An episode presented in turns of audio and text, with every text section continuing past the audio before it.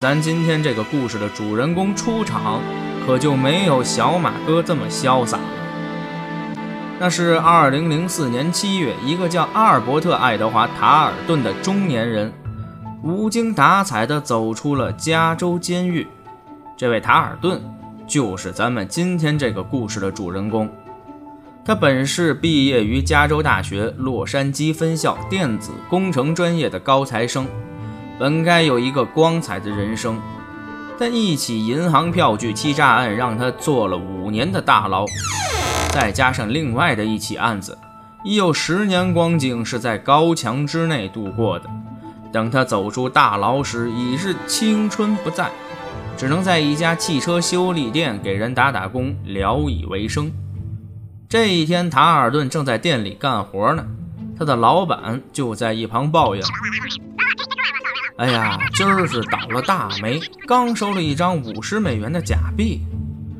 这要说换了旁人，赶紧劝劝自己老板，想开点就行了。可赶上这种心术不正之人，那就跟狸猫闻见鱼腥味似的。塔尔顿接过了这张假币，是反复观瞧，心头歹念就一闪而过。我能做的可比这张伪钞好多了。要说这科学家会武术，是谁也拦不住。咱前文书说了，造假币那是个技术活儿，可咱这位塔尔顿用的法子，简单的令人发指。什么伪造的印版、拼接的残币，一概不用。用什么呢？一台普通的惠普喷墨打印机。后来干大了，才换上一台激光打印机而已。您可别以为打印机里塞张真钱进去，这打印机就能源源不断的吐出假币来。首先，塔尔顿把钞票的正反两面分别打印在两张纸上，然后在其中一张的背面打上了一个白色的水印儿，以及黑色的金属线，再将两张纸用胶水背靠背小心地粘合起来，烘干做旧。这还不算完。他为了对付验钞笔，实验了各种各样的纸张，最终才选择了一种厚度和韧性都与真币差不多的新闻纸。因为新闻纸的材质和钞票的材质相似，还便宜，验钞笔划在上面效果是一样的。这么着，一张伪钞才算是大。功告成，好厉的样子！我短短几年时间里，塔尔顿造的这些伪钞就泛滥到全国各个州。到了二零零七年，仅一个月的时间里，全国范围内新发现的这种伪钞面值加起来就高达三十四万美元。塔尔顿从此也是花天酒地，光豪车就买了好几辆。其实啊，这种伪钞。早就引起了各地警察、FBI 和特勤局的注意，但由于伪造用的这个打印机实在是太普通了，使得侦查工作毫无头绪。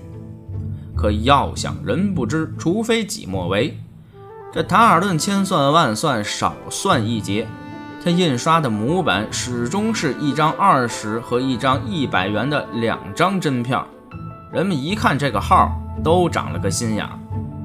三年后的一天，当有人再一次使用这个号码的伪钞时，被警察抓了个现行。塔尔顿的伪钞制造团队这才被供出来。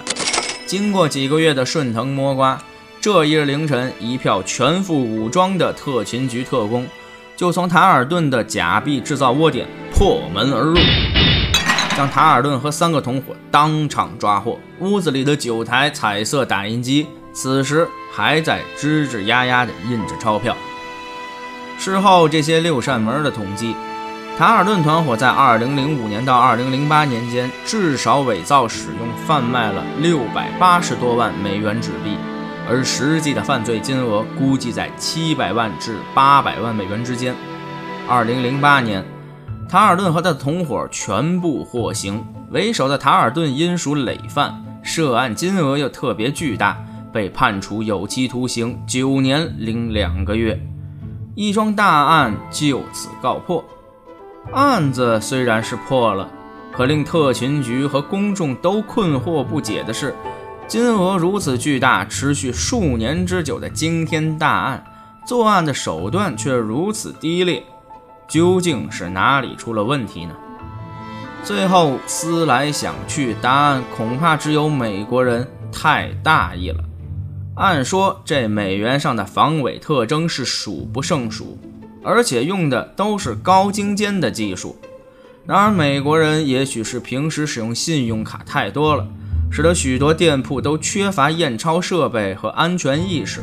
很多地方的验钞手段只是一支小小的验钞笔，还分辨不出塔尔顿制造的伪钞和真币的区别，这才让塔尔顿牌伪钞畅行无阻。